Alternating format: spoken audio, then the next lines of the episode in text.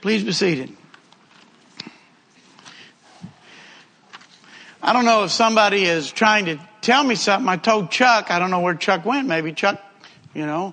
Oh, he's back there. Okay. But, uh, I was telling Chuck that today, I don't know what the deal was, but those of you that have email, you know, uh, every now and then you just get these random emails about all kinds of stuff, you know, and you try to send it to spam or whatever, but I don't really know how to do that. And so it just keeps coming over and over again. And, and today I had like four different emails that all had to do with improving your resume, looking for a new job, changing careers, and so if any of y'all forwarded that along to me, I don't know what's going on. But anyway, um, I don't know if somebody's trying to tell me something or not. Do you get easily distracted? Uh, there is, you know, a condition. Uh, in the old days, it was called uh, ADD, and now it's ADHD. And and the idea is, is that you know those who have that condition, it's very difficult for them to concentrate on something very long because they get distracted very easily. Uh, and those of us who have watched little kids play baseball, we understand how that is because when they're really little and they're just kind of learning and especially if they're in the outfield where nothing ever really happens, they're out there picking flowers or catching butterflies or whatever the case may be. And all of a sudden the ball gets hit out there and the coach is yelling and they don't even know what's going on. And then finally they see the ball and all nine of them go, you know, after the one ball. My wife tells me that I get distracted. That's hard for me to believe. But especially when we're driving. She gets to the point now where she refuses to show me something that's over there. Because if I look over there, she says I tend to swerve over there. Now I dispute that fact and there is no video evidence to prove it. Authorities and, and studies in our country show that texting and driving is quickly becoming as dangerous or more dangerous than drinking and driving because we get distracted. I do remember a few years ago, it was an insurance company that was doing some sort of a uh, demonstration and they were showing teenagers because you know teenagers not just teenagers us as adults we're no better. But we think that we can handle it. Oh you might get distracted while you're texting. But i won't get distracted while i'm texting because i'll text with my phone up here and i can look and, and drive at the same time because that looks really safe doesn't it? And so they fit these teenagers with this headgear you know that had a camera on it and then they let them drive and they, they texted them back and forth while they were driving. And then they had them come back in and they showed them the video. And the teenagers were astonished at how long their eyes were actually diverted away from the road while they were texting. Because in their mind, they weren't really distracted. But in reality, they were. Our story tonight has to do with being distracted, but it also has to do with how we spend our time. We are busy, busy people. That would describe almost all of us in 2019. Those of you that are retired, if you have the same experience as my parents, I always, you know, retire, you're going to retire and you're going to sit back and you, and then they said that they're more busy in retirement than they ever were when it was during working time. And so we all have this thing pull, we all have things pulling at us from every angle of our lives. But you know, time is, I think, our greatest resource. It's also the great equalizer. You know, you may be rich or you may be poor. You may be super intelligent. You may be not so much. You may be one of the beautiful people. Or we may be one of the beautiful people. Some of you maybe not so much. But you know, when it comes to time, we all got the same. 24 hours a day, 365 or 66, depending on what the year is.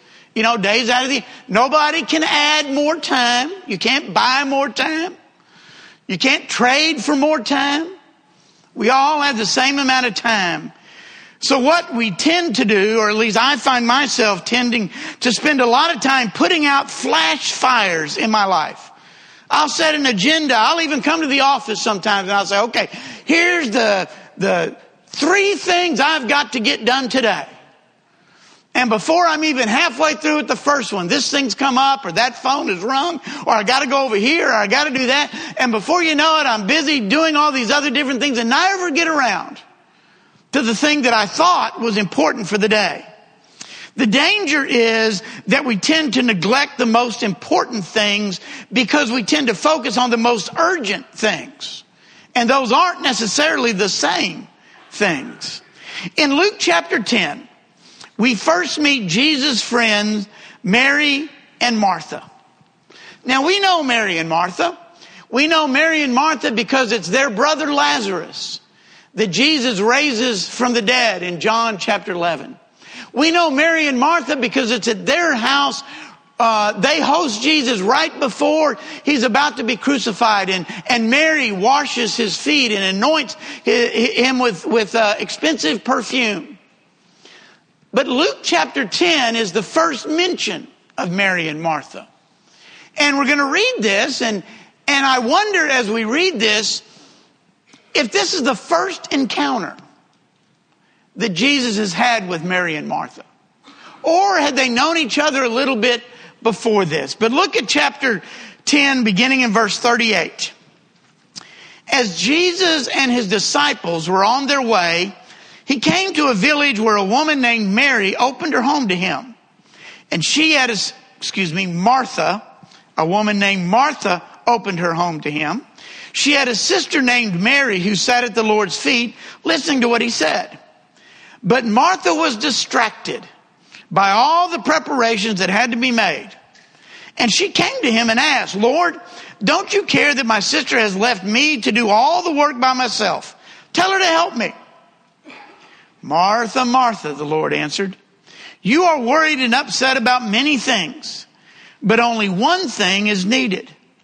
Mary has chosen what is better, and it will not be taken away from her. In my life, and perhaps yours, we find ourselves in a similar situation as uh, as Martha, busy doing this thing, busy doing that thing, and never seem to find time for the most important things. And so tonight, I want us to look at uh, Martha and Mary and the story and see if we can gain some lessons. The first thing that I think is really important for us to understand is that Martha had good intentions. Notice it says that it was Martha who invited Jesus into the home. Perhaps Martha was the oldest. She's mentioned first, maybe so. Perhaps it was her home, maybe not Mary's. I don't know. We don't know for sure the situation going on there. Maybe she is the one who had heard Jesus first and offered the invitation. But whatever the case is, we can look at her intentions and they were noble. Now, ladies, not so much us guys because we're oblivious, okay? You know that about us. But ladies, how many of you can really relate to Martha? can really relate to being the host and wanting to make sure that everything goes right. Wanting to make sure that everything is prepared properly. Wanting to make sure that the guest, especially Jesus, has everything that he, wanting to make sure that it, you know, most of you, I know my wife, can totally relate to Martha. Something interesting in this story that I'd never really seen before. But as I was on, you know, I Google, that may shock you, but I don't, you know, come up with these things behind the backdrops, you know. I don't come up with those on my own, you know. I don't create them. I can't do that. But I Google, you know, and I Googled busy and look, look what showed up. Now I added the Luke 10, but you know, that was there. But before I Googled too busy, I Googled Mary and Martha. And then I wanted to see the pictures See if there was a picture of Mary and Martha that would go well with our little story tonight. Visual aid. Every single picture that I saw had Mary sitting at the feet of Jesus, Martha in the background cooking away or doing whatever, and that was it. But read the story again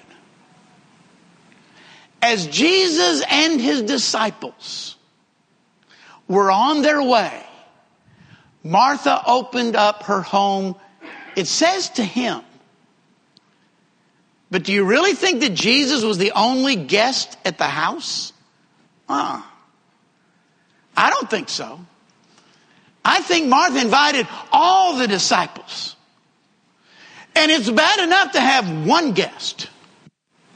But to have a whole bunch of guests, because you don't want to run out of food, right?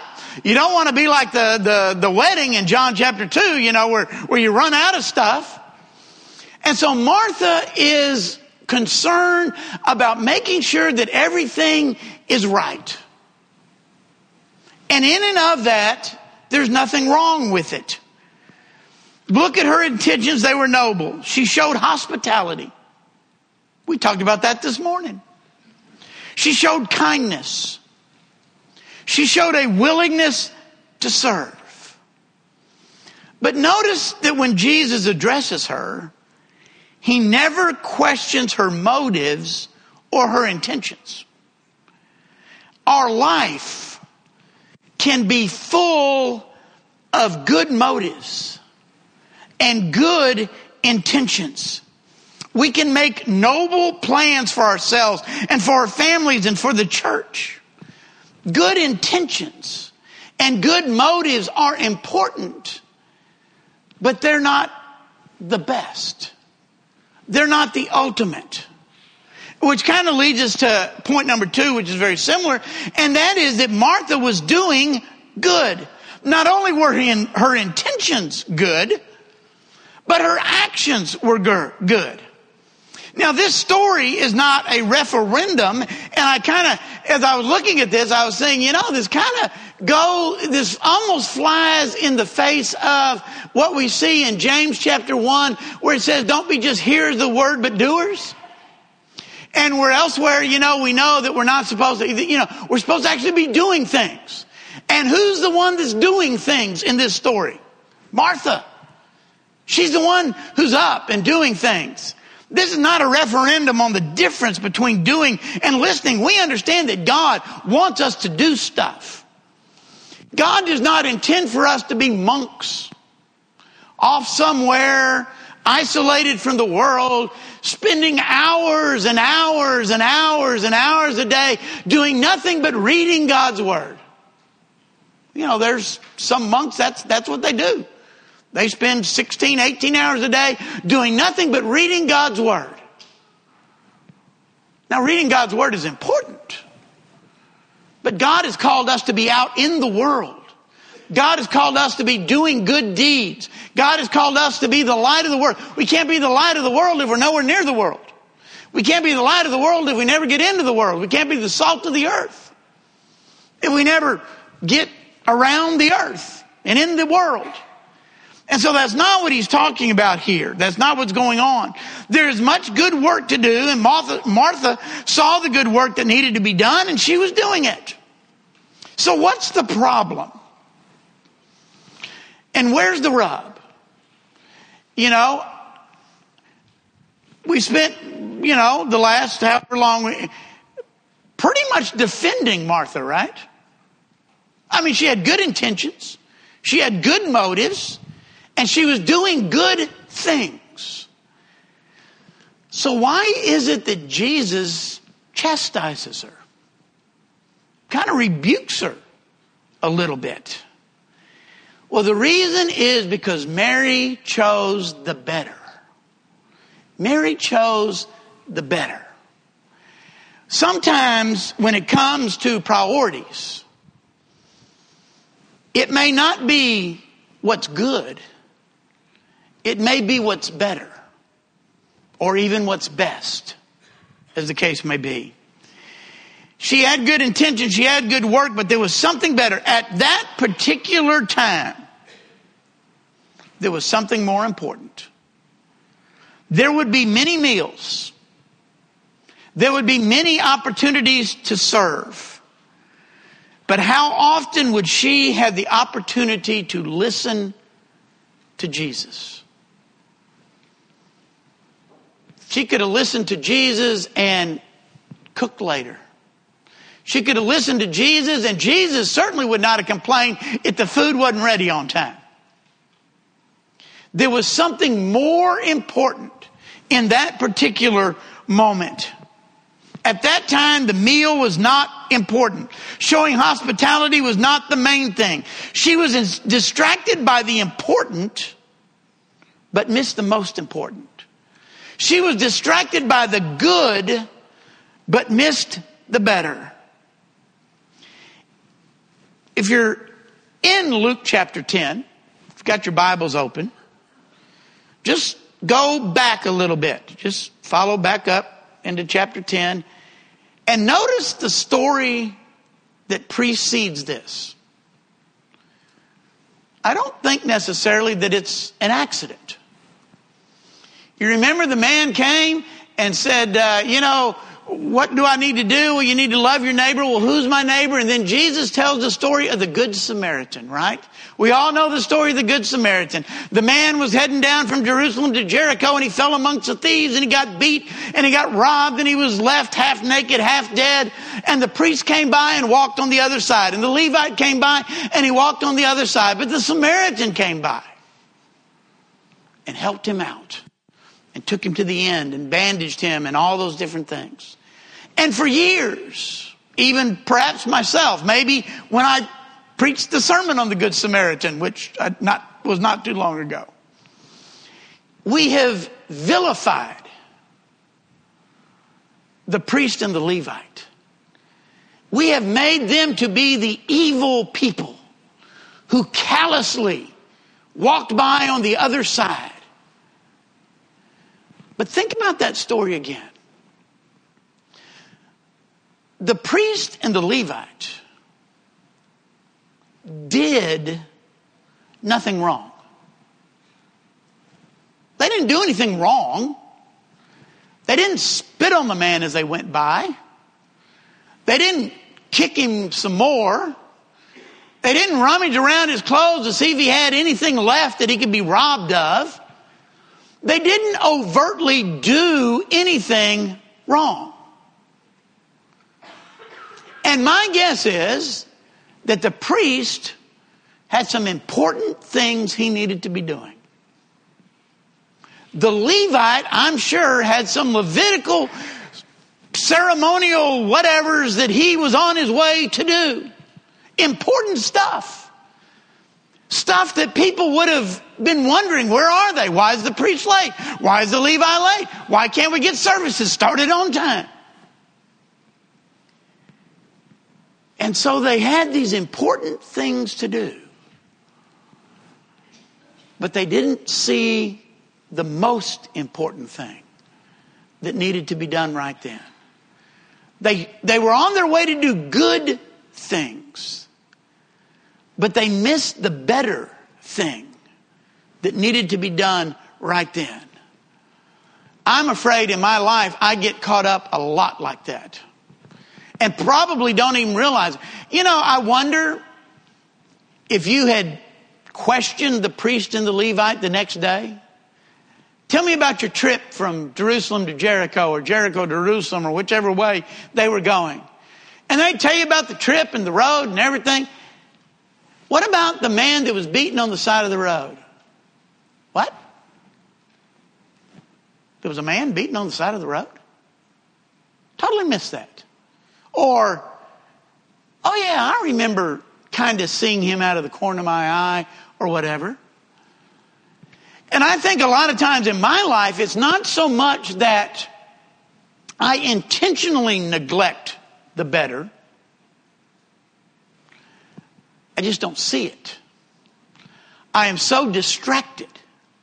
I am so caught up in doing the good, the urgent, that I miss the better. or I miss the important. I don't know if Martha even really knew what Jesus was teaching. I don't know if she was so bitter towards Mary. I know how some of you ladies get. Oh, she's sitting over there and I'm cleaning and I'm scrubbing and she just, you know, and banging pots so that she'll hear. None of you.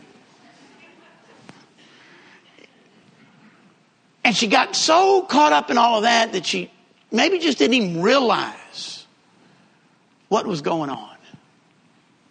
But we need to make sure that we become like Mary and that we choose the better. They had priorities, the, the priest and Levite, they had important things to do. They, like Martha, simply overlooked the most important thing. We all make choices in our lives. So that leads us to our fourth point this evening, and that is that we need to choose the better. Are we choosing the better?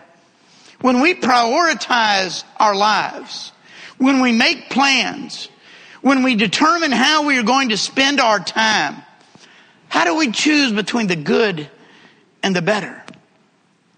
We have good intentions. What we plan to do is good, or at the very least, not bad. So, how do we determine the better? And that, I believe, involves having a close relationship with God, understanding what's really important to Him helps us understand what ought to be really important to us. Parents, you know, we can we can get our children involved in so many good things. There are so many good things out there to involve our children in. But we run the danger of getting so involved in all these good things that we don't leave time for the better things or the best things. We make time for this and we make time for that. And before you know it, our whole calendar, our whole days are filled and we don't have time for Wednesday night church and we don't have time for this and we don't have time for that. And our children are doing good things. It's not that they're bad things, but they're not the best things. They're not the things that are going to matter in the end. They're not the things that are going to build that foundation for our children. We need to decide what is most important for our children to be involved in. Be aware of the better. As we make our plans, look around and ask ourselves, is there a better? This may be good. This may be okay. But is there a better? Y'all seen the, the, uh, the new commercials about okay? I love them. Uh, the, the, the, guy's fixing to have surgery and, and the wife says, well, you've worked with Dr. So and so. Oh yeah, he's okay. You don't ever want to hear that. Well, how's the sushi? Well, the sushi's okay. Uh, you're one of the better break fixing people, aren't you? Yeah, well, we're, we're okay. Or the tattoo person, right? Yeah. yeah. You know, settling for okay is not good enough sometimes, you know. I don't want, if I have to have open heart surgery, I don't want a cardiac surgeon who is okay. Uh, I want one that's really, really, really, really good. I want the best. Oh, but you know, this one will cut you a break. He'll be cheaper. His mortality rate's 95%, but you know, anyway, that's okay. He's okay our service to God and how we live our lives and how we prioritize our lives. Okay is not necessarily good enough. Is there something else that will enhance our spiritual lives which is more important? Education, school activities, social activities are all important and have their place, but they should never distract us from the better. Should never distract us from the best. Jobs, vacation, recreation are all important. There's nothing wrong with those things, but they should never replace what is better. We don't want to present our lives to Jesus with all of our priorities and activities and have Him say, You were distracted. You didn't see or you didn't choose the better. Life Life is all about choices. And I'm convinced, the older I get, that Satan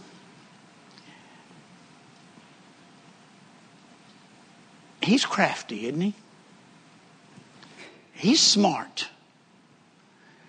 For most of us, as Sunday night, you know, faithful Christians, Satan is not going to be able to probably just throw out some dirty, filthy temptation and get us to bite. It may happen. He's not going to use that tactic on us. He's going to use a different tactic. I'm not going to get them just automatically one day just up and turn their back on God and go away. That's not going to happen. I'll tell you what. How about if I get them so involved in this and so involved in that and so involved in this other thing over here that are good things. See, they won't even realize what's happening. And they'll be so involved in all these good things that they'll be distracted and pulled away from the thing that is better, from the thing that is best. And I think that that's what Jesus was trying to tell Martha. Martha, Martha, he said, it's not that what you're doing is bad. What, you have good intentions. What you're doing is good. But for right now, right here, the better thing, the most important thing, is to sit down and listen to me, like Mary's doing. There'll be time for cleaning up later, there'll be time for cooking later. So, in our lives, we want to make sure that we don't get distracted by the good, that we forget the better. If you're here this evening, there's some way we can help or encourage you. We invite you to come now as we stand and as we sing. We hope by listening to this lesson you have found a better understanding of the Bible, and through that better understanding, find a closer relationship with God and His Son, Jesus Christ, our living Savior. If you have any questions or desire more information, please feel free to contact us here at the Daingerfield, Texas Church of Christ. You can find us at dfield.org. That's D F I E L D coc dot O-R-G. Or you can email at dfieldcoc779 at AOL dot com, or you can call us at 903 645 2896. If you are local to the Daingerfield area, we would love an opportunity to meet you and encourage you in person at 818 West W.M. Watson Boulevard, Daingerfield, Texas 75638. Our meeting times are Sunday mornings at 9:30 a.m. for Bible class and 10:30 a.m. for worship service. Sunday evening at 6 p.m. for worship service, and Wednesday evening at 6:30 p.m. for our midweek Bible class. Grace and peace be with you always.